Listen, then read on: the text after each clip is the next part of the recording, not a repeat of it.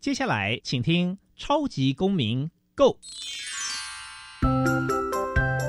民主社会是百花齐放，法治国家则井然有序。用心沟通，相互理解，以理思辨，相互辩论。欢迎收听《超级公民 Go》。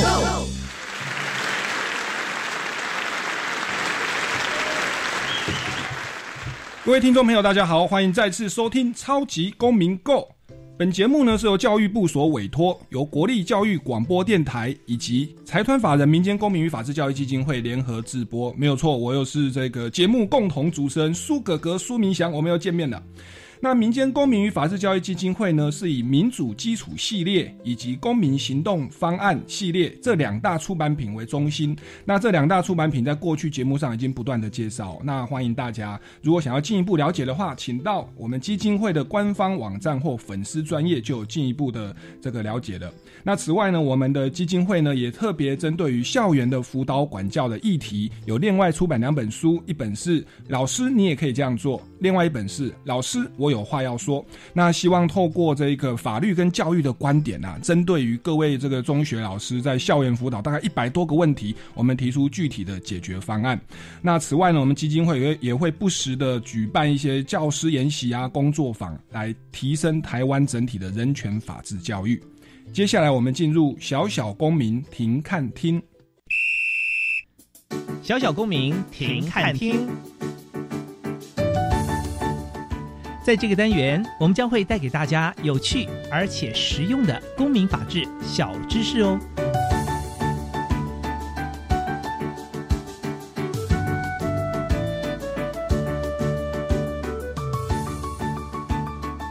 小小公民庭看听。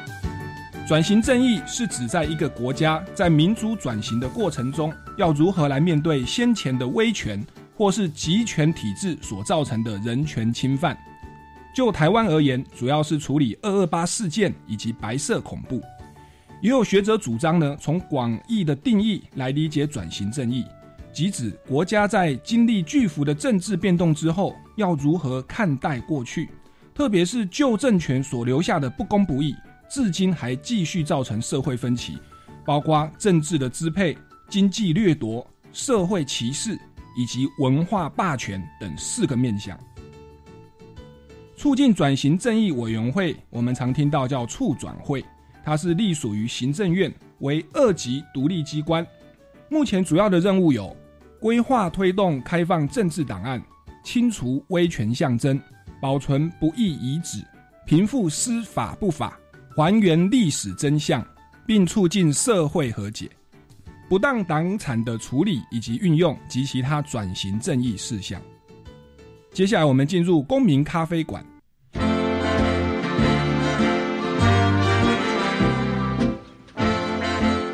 民咖啡馆，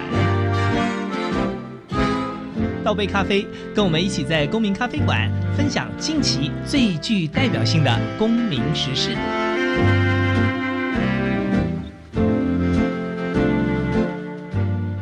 各位听众朋友，大家好！我们今天的公民咖啡馆非常荣幸的邀请到对于转型正义的议题有非常专属研究，而且算是非常的有官方代表的哦这一位来宾，我们掌声欢迎我们的促转会的主委哦，他 他其实是促转会的专任委员，但是现在是兼哦代理主委，掌声欢迎杨翠代理主委，欢迎您！谢谢苏哥哥，听众朋友大家好，是杨主委，他其实算是我的学姐。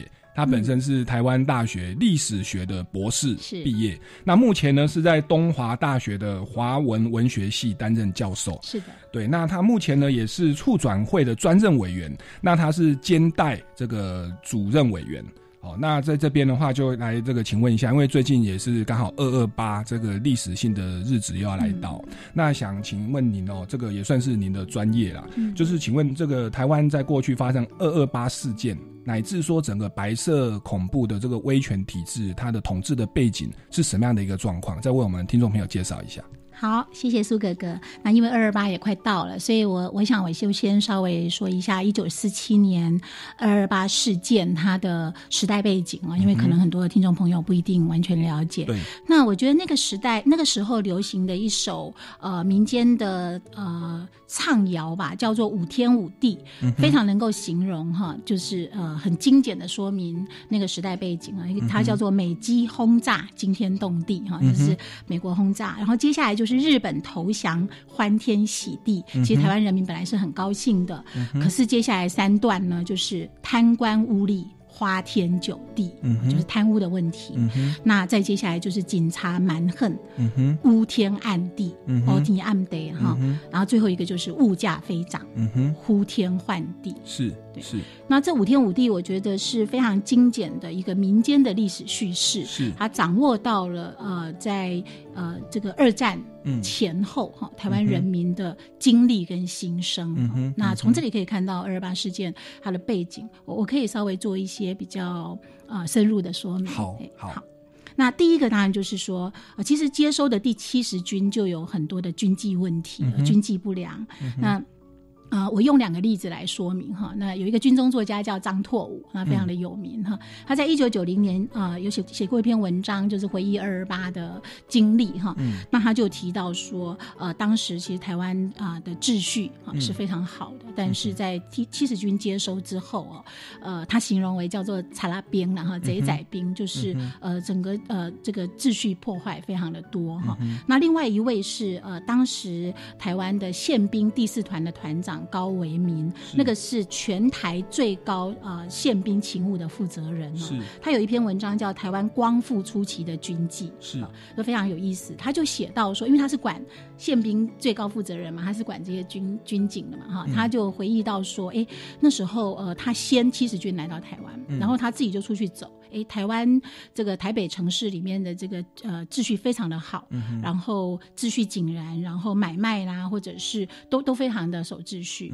可他说七十军来了之后，就发生了一些问题，比如说呃买卖呃不照规矩，或者是说乘车不买票，或者是说跑到人民家中就把就把家里面的东西拿走了哈。那这个呃是官方的这个最高勤务负责人他的回忆里面说的话，所以可以看见说军纪不良的状况。是是，所以当时。台湾是是二战战后，然后呢来接收的军队军纪不好，然后也包含了经济的物价飙涨。是那这个感觉，我觉得蛮写实，好像透过这种故事或这个五天五地，带领我们回到当时的时空，看到画面都出现了。是那可不可以请那个戴主委哈，您再稍微再说明，有没有一些比较具体的数据？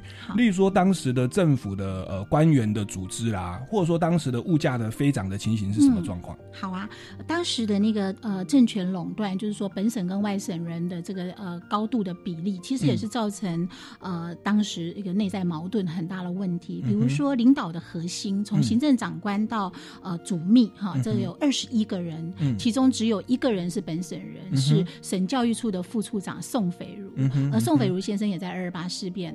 就是被杀害了啊！唯一的官方的本省人，反而在二二八被杀害。是是。那另外就是呃，高阶干部从各处哈，就是长官公署各处的秘书到主任啊，本省人有十七个人啊，那外省人有两百五十二个人，这也是非常高的一个比例。是。那当然呃，中中下层的其实也是一样，所以这样的一个政权垄断呢，少数统治。多数哈，那当然就造成了一些呃内部的矛盾，是这是权力的这个分配的一个问题。是是。那刚刚呃主持人有提到就是那个通货膨胀啊，对对对，经济的部分其实它的问题是这样：第一个是统治经济，当时日本人留下了两千三百啊七十家的公司企业哦，都被收入到长官公署各局处所设的二十七家公司。是，所以呃其实是一个统治经济的概念，还有专卖。的问题。是，那这样的一个一个情况呢，大量的收台湾的物资到上海哈，然后呃到呃中国大陆，那形成了其实台湾非常严重的通货膨胀。我们现在根据一个比较保守的数据，这个保守的数据是长官公署统计室的统计月报，嗯，也就是官方的数据哈，嗯，当然民间的数据当然更多，我就用比较保守的官方的数据来看哈，嗯。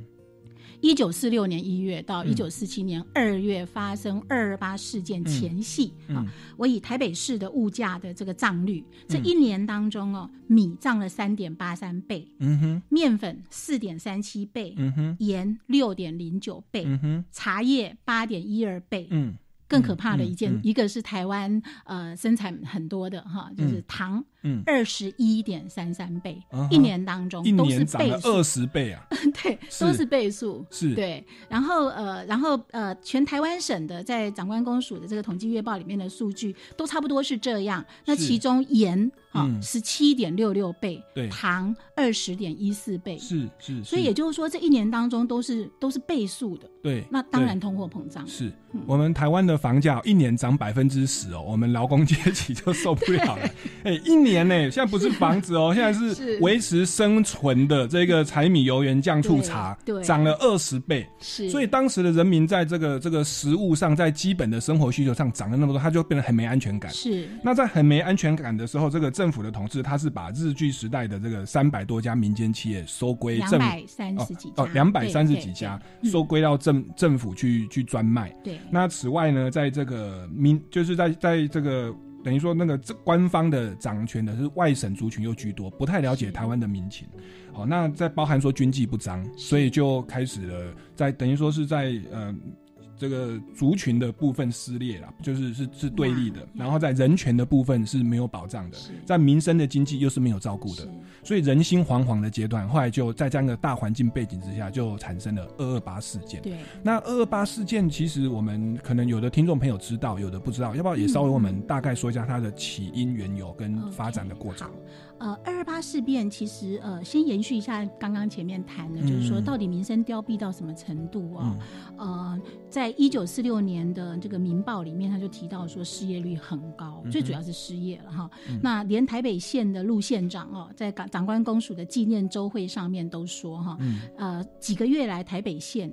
光是因为台北，光台北县因为失业自杀就三十七件之多，嗯而且这是县长本人说的。然后当然我们知道有很多官方没有掌握的状况，因为当时是乱的哈。嗯然后事件前两周，嗯。台北市有一个大游行，连公务员都走上街头，连保守的公务员都走上街头，他们的标语非常明确：嗯。我们要吃饭，我们要米粮，我们要吃饭。所以从这边来看，就可以看出来说，为什么会在二二八事变，呃呃，为什么会发生？就是二八事变其其实是二二七有一个茶气私烟事件，嗯也就是说，呃，那个呃老妇人她在街头呃被指贩卖私烟，然后被、被被查起。嗯那这当中有民众啊、就是为了就是仗义，然后也有、也那个查气者有开枪哈，那、老妇人是被敲了头哈，是那有有流血。那呃开枪之后有民众就被打死哈。那当然这个只是一个，我我我想这是呃这是。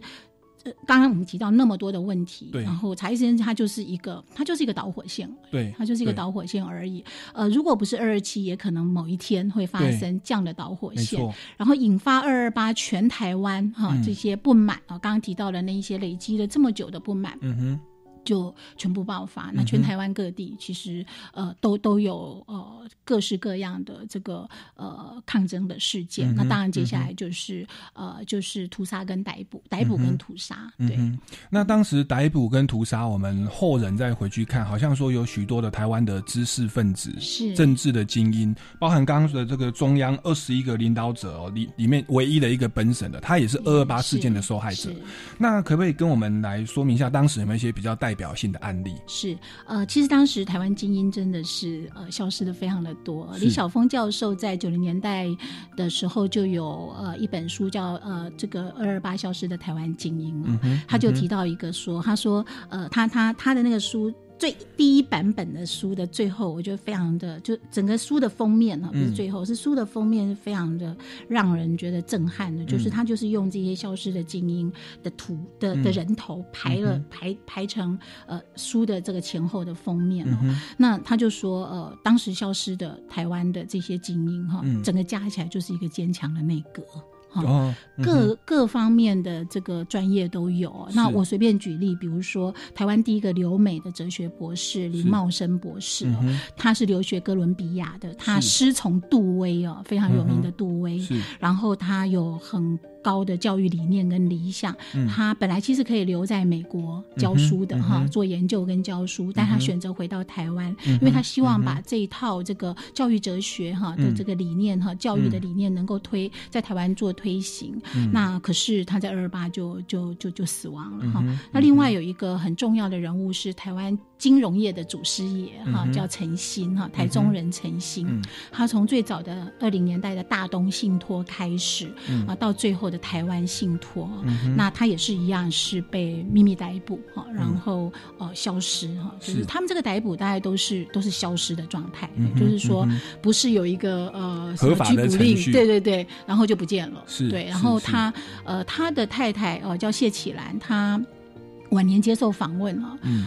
他他说不出非常多的，因为他根本也不知道到底为什么，他就只记得说他就被带走了，然后就一去不回来了，然后也没有任何一个官方的机构给他一个说法，说呃到底他是为何被带走，他有没有被枪毙，然后他被枪毙是尸体在哪里，连尸体都没有，是对层出不穷啊。我们有的来宾也提到说，就是有人就是前一天被约谈，然后隔天就沉尸在台大校园，然后鉴定说是自杀。但是他前面还还有说，怎么样都不可能是自杀，所以这种莫名其妙就是被消失。对，那这个是当时的。这个二二八事件的这种很惨绝人寰的现象哦，那这样的一个环境，我我刚才特别想要说说，在美国他其实可以当教授。我们知道美国的薪水大概是台湾的三倍啊，哦，如果是我的话，我应该 哦可能这能够赚一些钱满足生活。可是他放弃了那么高的收入，想要来台湾实现他的理想，贡献一己之力。可是，在那样的一个时空环境跟统治之下，非但这个没有办法实现暴富，反而被莫名其妙的被消失。是，那这是非常严重的事情。所以也造成说，我们现在也包含说我们的促转会的成立的背景，其实就是要来实现转型正义。那转型正义，我刚刚这个开头我为大家做一下介绍，想必这个听众朋友有听没有懂啊？那我们这边是不是再请这个杨代主委哦，来为我们再说明一下转型正义的内涵主要有哪些？嗯，呃。根据两千零一年国际转型中心的定义啊，转型正义其实就是社会民主转型之后，要对过去因为威权统治的大规模滥权破坏呃迫害人权的这个遗留下来很多问题嘛。因为这个迫害它不会就就因为时间过去就不见了哈，它会留下很多问题。那么转型正义就是要来处理这些问题。那内容会包括说，第一你要厘清真相，厘厘清历史真相哈，然后第二你要确认责任归。因为要有是非，才能够才能够真正的走过这段历史。那呃赔偿问题，然后以及呃平复司法不法哈，有一些人他被呃不当审判，那你需要回复他的名誉哈，撤销他的有罪。那另外就是呃这些威权呢，他还有很多的遗绪遗留在呃社会当中，不管是哪一个国家都会有哈。那要去除这些威权遗绪，能够让这个国家真正走向民主宪政秩序啊，这。就其实就是转型正义，是。对。威权遗绪是指说，像有时候有一些铜像，或者是我有一些机场的命名嘛，是有一些有一些呃，那那个就我们称为威权象征。哦，那个威权象征，那为什么为什么要去处理威权象征？就是威权统治者虽然结束，虽然已经呃威权统治结束了，统治者已经离开了，好，但是他的象征物。还是留在社会上啊。那呃，从象征的角度来说，其实象征物常常会比实际的那个呃人他的生活，他的人他他可能活七十岁、一百岁，对。但是象征物所留下来的这个在精神上面的一种一种一种呃暗示哈，它会成为我们的一个思想的潜意识，它却是无止无尽的。是。那特别对于被害人的家属，是。您看到那个那个迫害。让自己家破人亡，而且是让这个是被消失或或者被污名化的这一些家人的长辈，然后呢，那个好像是加害者还。这个好像像一个这个这个正义的化身哦，像那个超人一样，还还存留在那，那确实是一个恶度的伤害。是对，那所以在转型正义里面，这个也是很重要的一个环节。对对。那所以在我们政府其实去年呢，就这个成立了这个促转会，全名就是促进转型正义委员会。那相信这个委员会对于落实转型正义啊，有它相当多的执掌跟一些具体的作为，以及说在最近因为二二八日也快到了哦，那在未来相信有一些规划。嗯。那我们现在请。请的听众朋友，我们先休息一下，先听一段音乐，待会哦再请杨代主委为大家做进一步的说明。好的。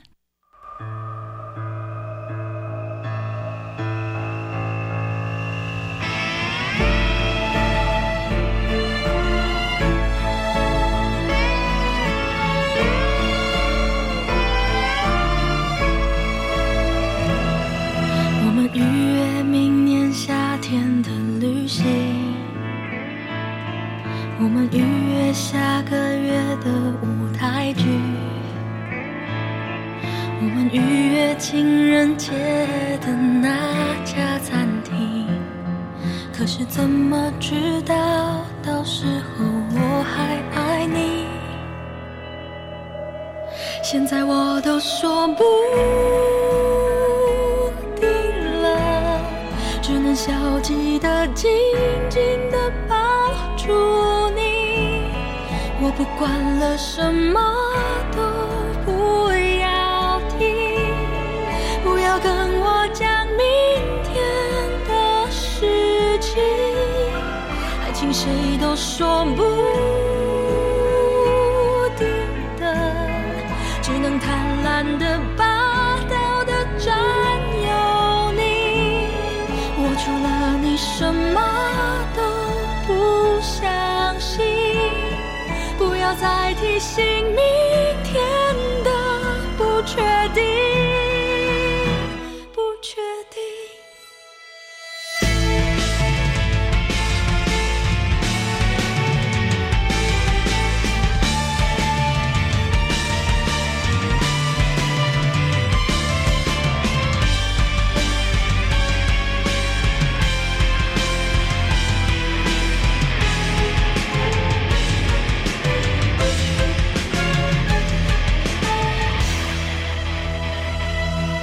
我们说定忘记昨晚的争执，我们说定改掉讨厌的个性，我们说定不在意彼此的情绪，可是怎么知道这样就会更合适？现在我都说不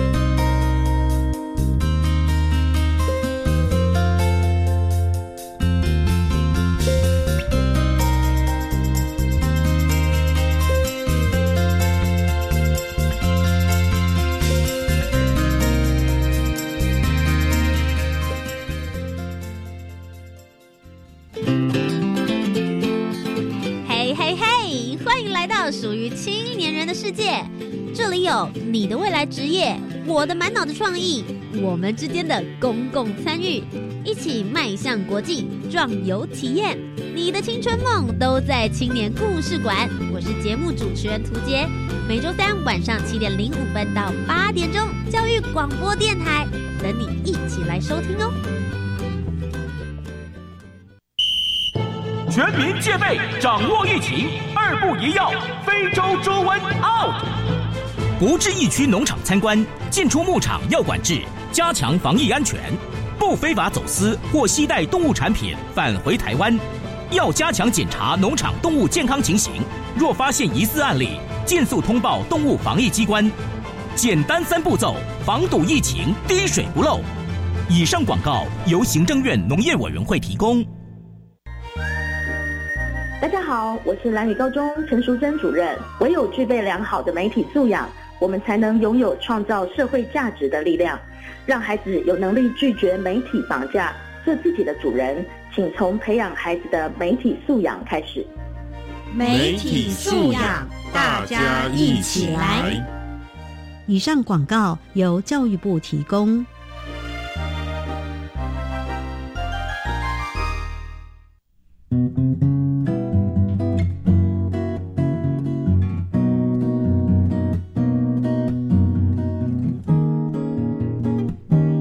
我是苏命苏米恩，你现在收听的是教育电台。我朋友们就爱教育电台。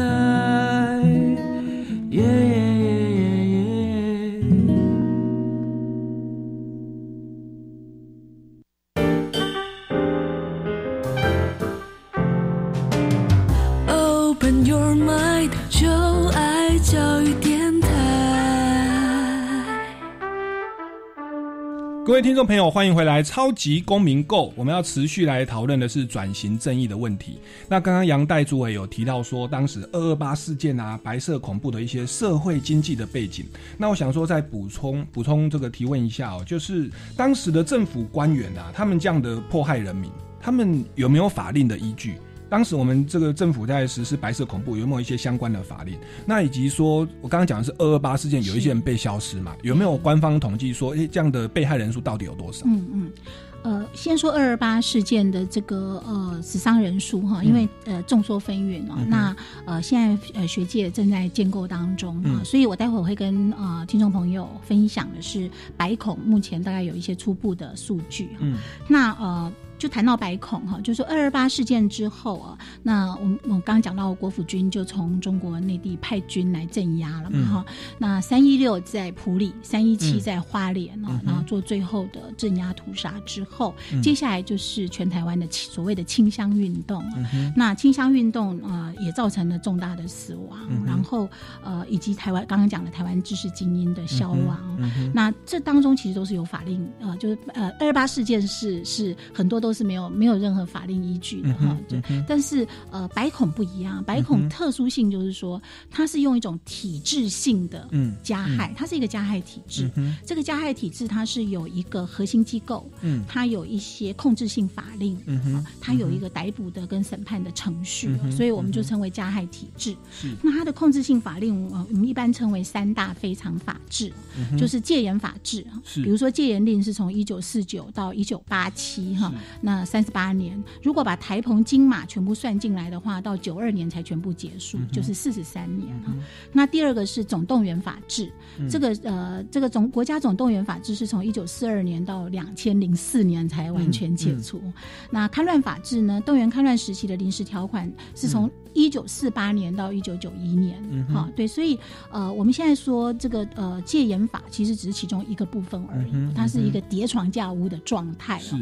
那比如说。很重要的几个法令哈，比如说当时所谓死亡法令啊，很多重要法令，比如说戒严令，一九四五四九年五月十九号啊颁布；那惩治叛乱条例，一九四九年六月二十一号颁布；以及戡乱时期减速匪谍条例，一九五零年六月十三号颁布。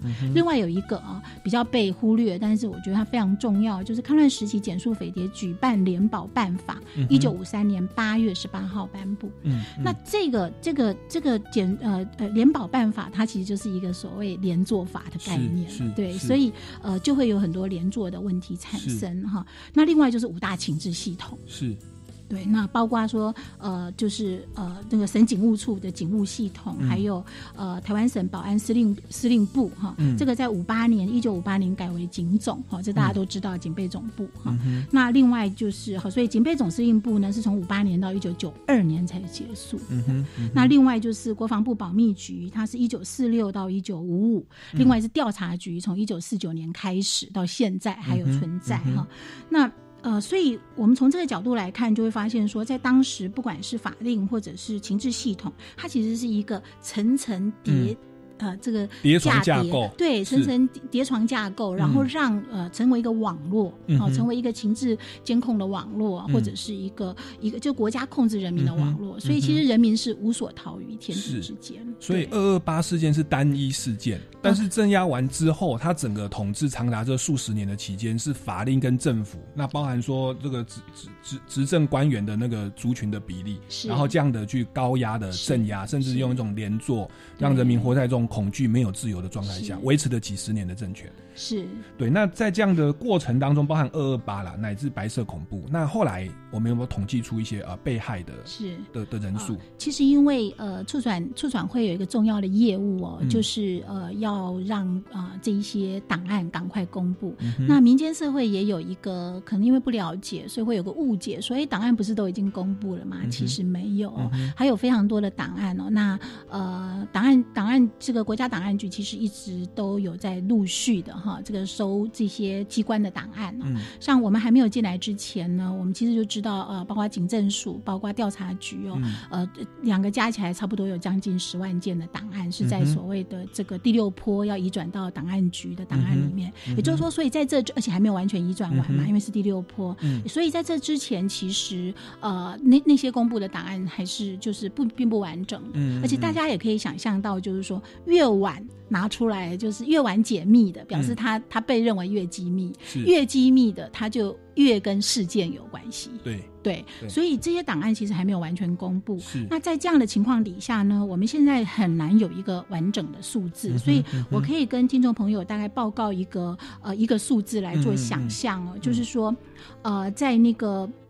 呃，我用用曾经获得二二八事件处理及赔偿条例的赔偿的嗯啊、以及曾经获得曾经去申请啊、也获得了这个戒严时期不当呃叛乱及匪谍审判案件的补偿条例的嗯补偿的哈、还有回复人民权利条例的这个案件哦，嗯总计是一万三千四百件哈。哦，到目前已经一万三千四百件，也就是说，他是有得到补赔偿跟回复名誉，也就是他有来申请的。是那那些如果没有家属可以帮他申请的哈，嗯尤其死刑，嗯有很多死刑犯，呃，尤其外省级的死刑犯，其实是是是很多都没有家属的可以来帮他申请啊、嗯所以嗯事实上这是一个非常保守的数字哈。那其中，比如我刚刚有提到说死刑犯，我们现在很难有一个很很精确的，因为因为史料都还正在，而且我刚刚有提到说死刑犯呃有很多外省级的，其实包括本省级也有。假设他今天没有家属了，或者家属并不知道，并并嗯并没有很了解这个讯息的话，嗯或者是不敢。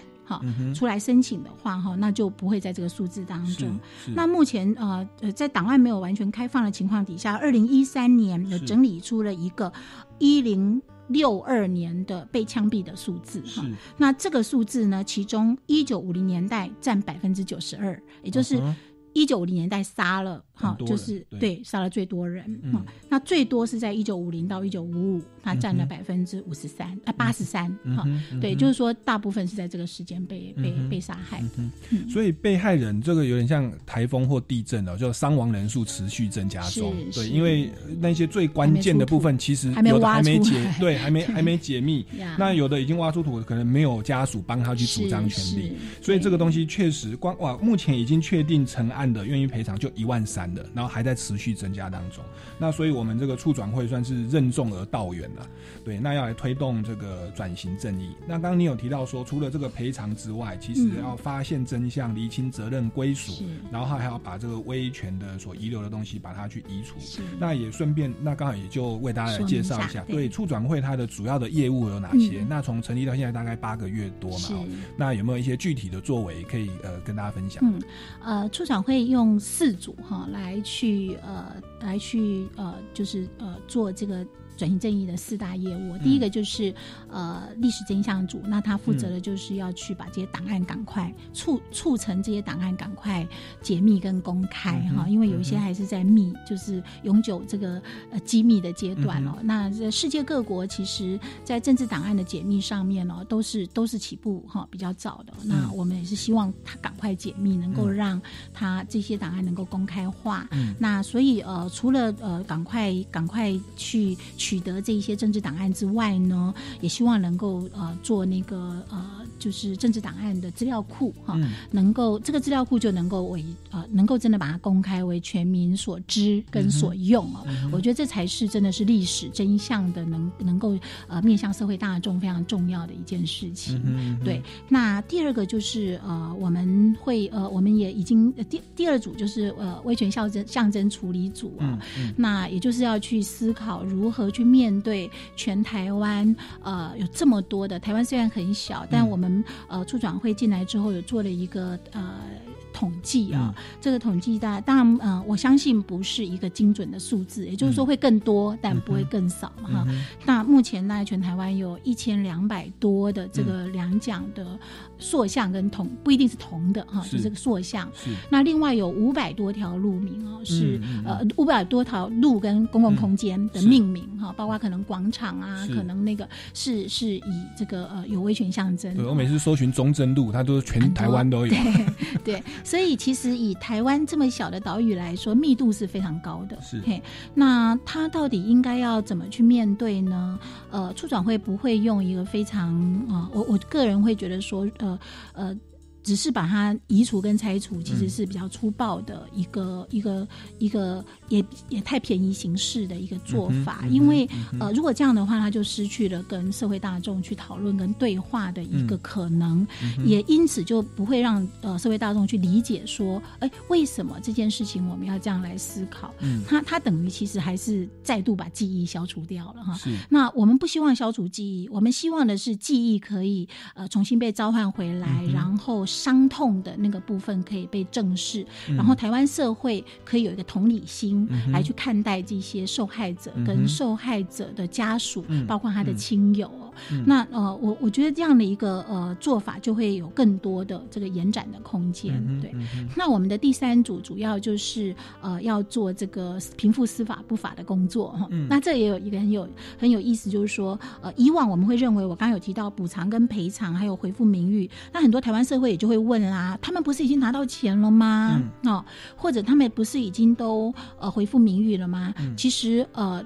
并没有，就是呃，当时因为是用那样的一个方式，就是补偿、赔偿，还有呃恢复名誉。但是呃，如果他今天他的罪名要真正撤销，就是他的罪名还是保留在呃，不管是警政机关哈，然后呃那个或者是说他保呃在在司法机关哈、国安机关都还是保保留着他的罪名哈，就是所以呃，他需要被撤销有罪判决。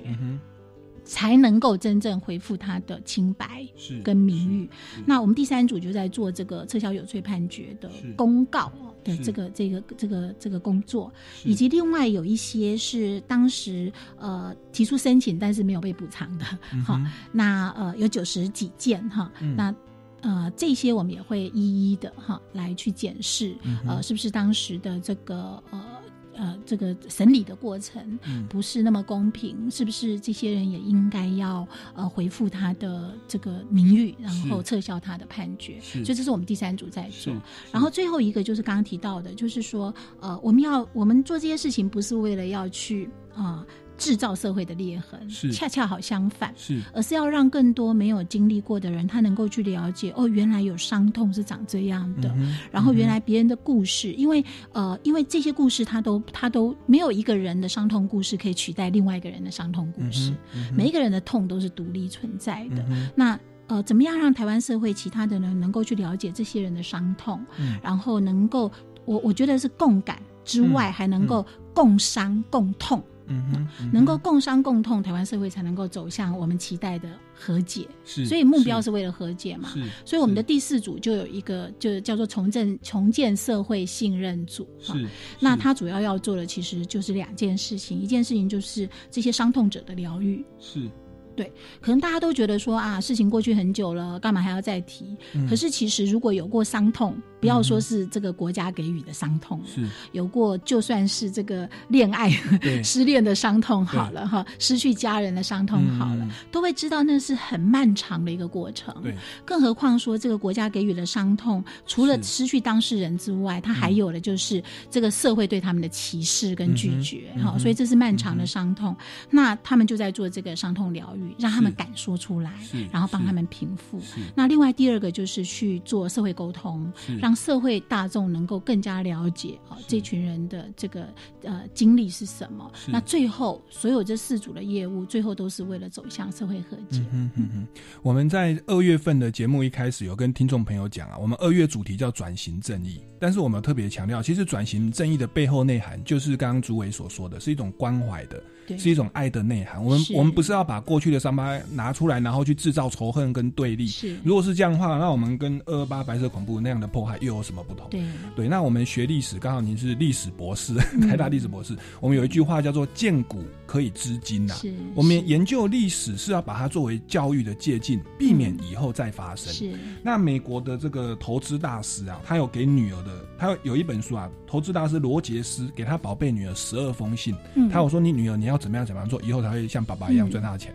他里面有一个就提到说你要研读历史，是，因为历史上发生的事情，后来会不断的发生，会重复。因为嗯阳这个阳光之下没有新鲜事啊是，人心就是如此。对所以我们为什么要这个有促转会这么在我们节目上哦，这样再来宣导这样的转型正义？因为过去的这样的威权，哦，过去的这样的一个呃伤害，如果我们没有特别去注意的话，很有可能会成为未来再发生的一个现象。是，所以我们要把这个东西拿出来，成为一种教育的借鉴。那此外，我们的重点不是拿来做所谓的政党恶斗或者是对立，我们是要拿来做那一些长期以来受到伤害，而且这个伤害不是个案，或者是他他是受到政府的官方的伤害。是那那样的对于一个名誉以及对一个人的成长过程所造成的伤痛，那是一辈子的，甚至延传到后代子孙的。嗯那我们政府其实有义务、有责任要去弥补这个伤痛，去提供资源，让他们能够这个走回走走回正途，得到医治。嗯所以，我们这样的强调这个转型正义，以及说政府会成立促转会，其实我觉得最后是这样的一个呃教育的目的，以及这个爱跟关怀的目的哦。嗯那我也想再呃，请问一下这个杨代主委哦，就是、嗯呃，像这个转型正义，想必不是台湾特有的现象。对，那在呃其他的国家有没有一些著名的案例或成功的经历，嗯可以作为台湾的法治的参考？是，呃，主持人刚刚说的很好，就是说记忆是非常重要的哈。那台湾有一些声音说啊，过去就要遗忘了哈。嗯但是呃，其实呃，遗忘也呃，很多人会。确实是不记得过去有过二二八跟跟白色恐怖，嗯。但是这种遗忘其实它不是自然而然的遗忘，它是一种强迫性的遗忘，嗯。是因为它是禁忌啊、嗯然后它是国家给予的一种压制，嗯不能讲，嗯所以这种强迫性的遗忘它不是真正的遗忘，因为嗯。这个伤痛跟记忆它会被压入那个嗯。潜意识的底层，是。它会成为一个一个呃一个一个永远的哈呃那个那个存留，它会对这个社会而言会像一个毒瘤一样。对，所以我们只有打开它，对，我认为只有去正视它，然后去清创。对好我们要把这个创伤创伤先清理哈，是而不是说所谓揭疮疤。我们想想看，如果说今天这个疮疤揭起来还会痛，嗯那就表示它没有痊愈。没错，所以我们就要清创。那清创之后，让它真正能够愈合。对。真正能够愈合之后，才能够啊、去取向于这个呃，就是就面向阳光。然后我们不是遗忘过去，而是让嗯。历史真正回复到历史的书籍当中，嗯而不是它一直在现实里面成为幽灵，嗯在纠缠我们哈、所以我觉得刚刚主持人讲这这个是非常好的，嗯就是说记忆是非常重要的。那世界各国也都是因为这样的一个理念哈、所以其实世界各国也都有在做转型正义。目前世界各国在做转型正义，已经超过五十个国家都有在做转型正义。那当然，呃，各国的转型正义有有呃相对比较成功的例子，也有相对比较失败的例子啊。这个在促转会这个短短的两年当中，我们都会进行相关的研究，然后呃取长补短啊。但是呃，每一国世界这这这些五十几个国家。在进行转型正义过程当中，不管是不是成功的，呃，所谓相对成功的案例，都一定有内部的冲突跟矛盾，好，这是绝对。即使现在很多人说什么南非和解式的，其实没有这么简单，哈，没有这么简单。南非在做这件事情的时候，也有很多内部的矛盾。嘿，那我我我想，呃，台湾社会会有一些不同的意见，会有一些内部的矛盾是必然的。所以，呃，只要我们坚定，哈，往前走，我我相信，呃。未来台湾社会能够真正把转型这件正义这件事情哈，好好的面对跟做好，那不一定是出转会两年内。好，可以完成。呃，应该说是绝不可能是两年内可以完成，因为世界各国其实都做蛮久，所以我就随便举几个例子啊，比如说，呃，大家知道台湾的这个呃很漫长的一个统治者哈，就是蒋介石嘛，哈，他占整个在呃促转条例里面说，哎，台湾的威权统治时期是一九四九年到一九九二年哈，我刚刚有讲了一些所谓戒严令的时间嘛，哈，那呃。蒋介石则占了这个呃这个整个这个威权统治时期呢呃百分之六十一点七，嗯。好，那接下来的接位的蒋经国呢则占占了百分之二十一点三，也就是两位呢加起来占了全部的威权统治时期百分之八十三，嗯哼，那我们就举蒋介石为例啊，蒋介石他领党哈领国民党三十七年，嗯。好。他过世之后，总裁这个名字就永远保留，不能有人再用了。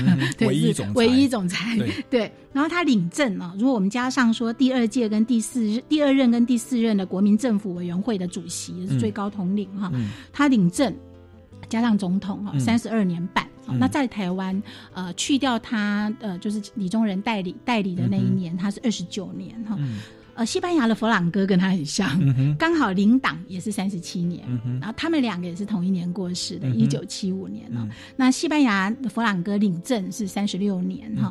那呃，还有保加利亚有一个这个呃最高的统治者哈，这个呃叫日夫科夫哈。那他是整个东欧呃呃所谓东方联盟中欧跟东欧的这个共产统治者最在位最久的哈。他领党三十五年，领政二十七年哈。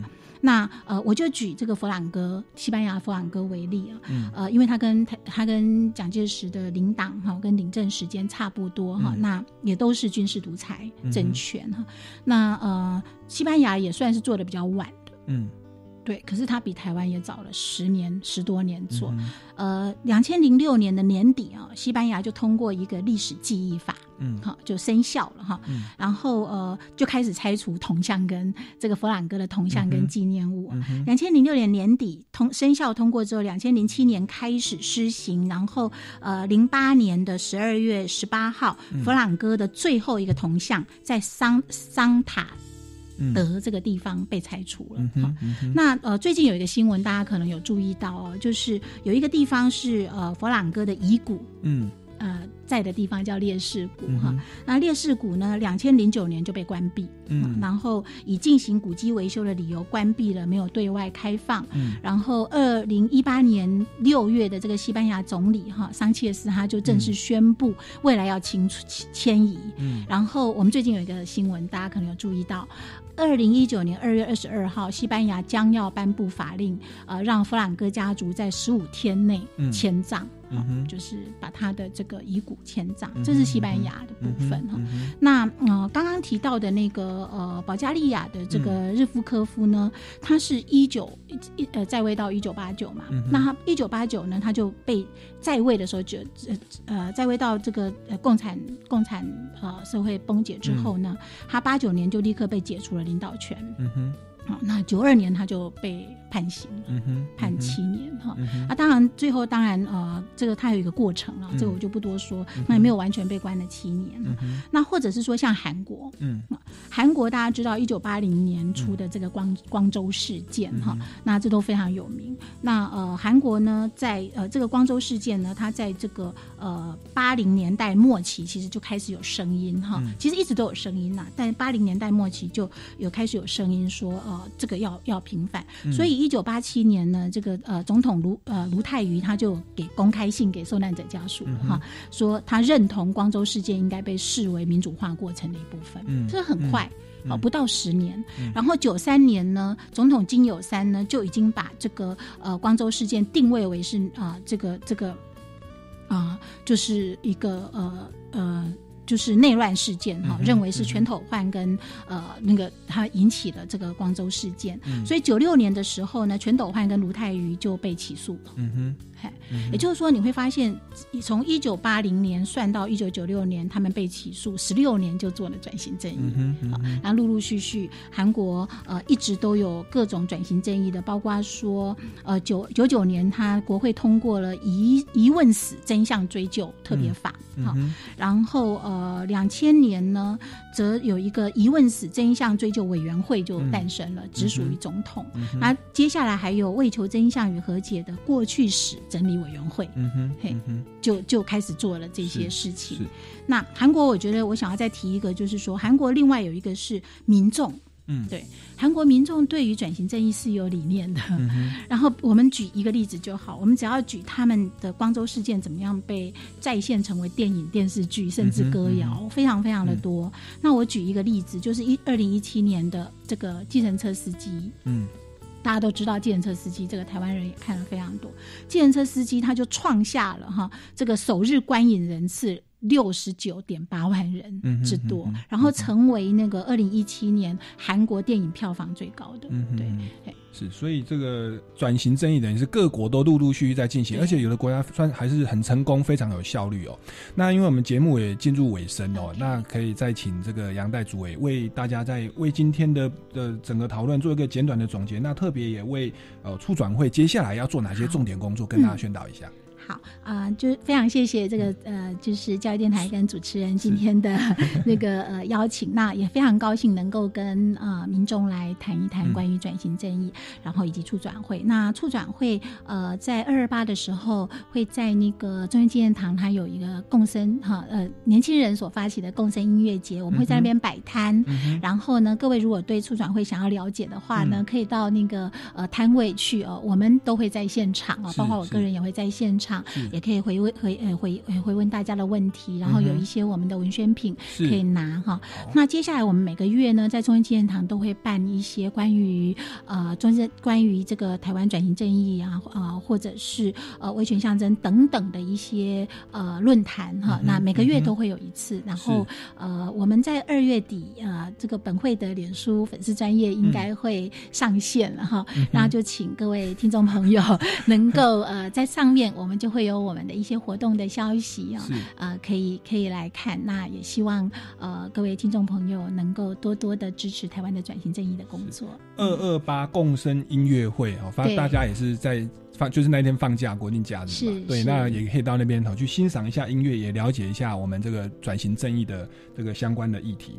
那这个今天节目到了尾声，非常谢谢杨代主委兼莅临现场。那各位听众朋友，如果有相关的问题，也欢迎到我们这个呃超级公民购的粉丝专业留言询问，或者到民间公民法治教育基金会的脸书专业啊来留言询问，我们都会啊立刻来回复大家。那今天谢谢大家，谢谢杨代主委，超级公民购，下礼拜再见喽，拜拜，拜拜。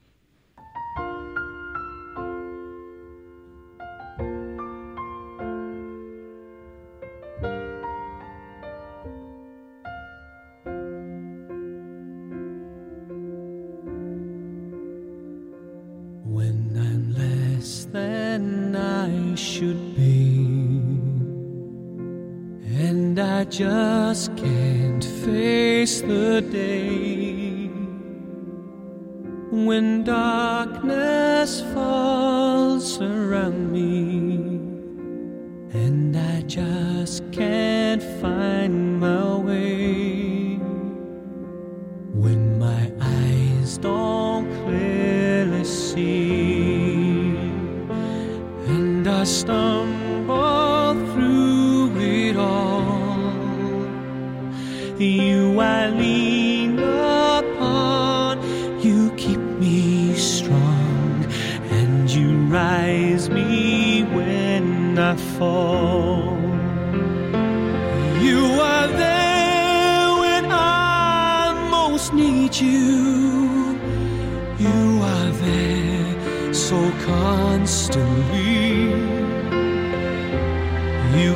shining